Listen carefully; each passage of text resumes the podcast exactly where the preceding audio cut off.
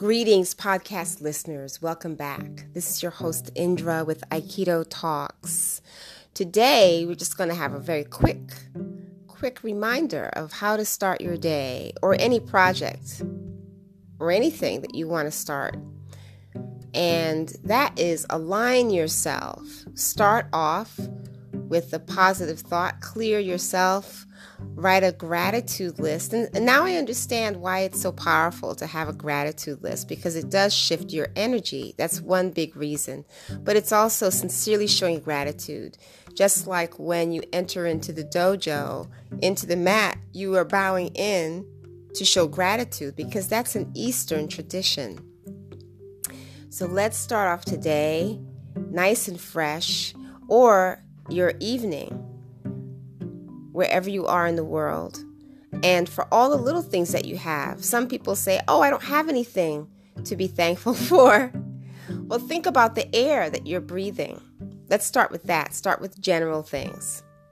And some of this is, you know, I'm taking from Abraham Hicks' thoughts, because uh, you can YouTube that. There's a ton of them online, or if you go to any of Abraham Hicks' seminars. But everything's aligned. So when you're in the dojo, this is why they say leave all the other thinking outside the doorway. When you pass the threshold, you are about very intentional training and thinking in the way of what you're there for in the training hall.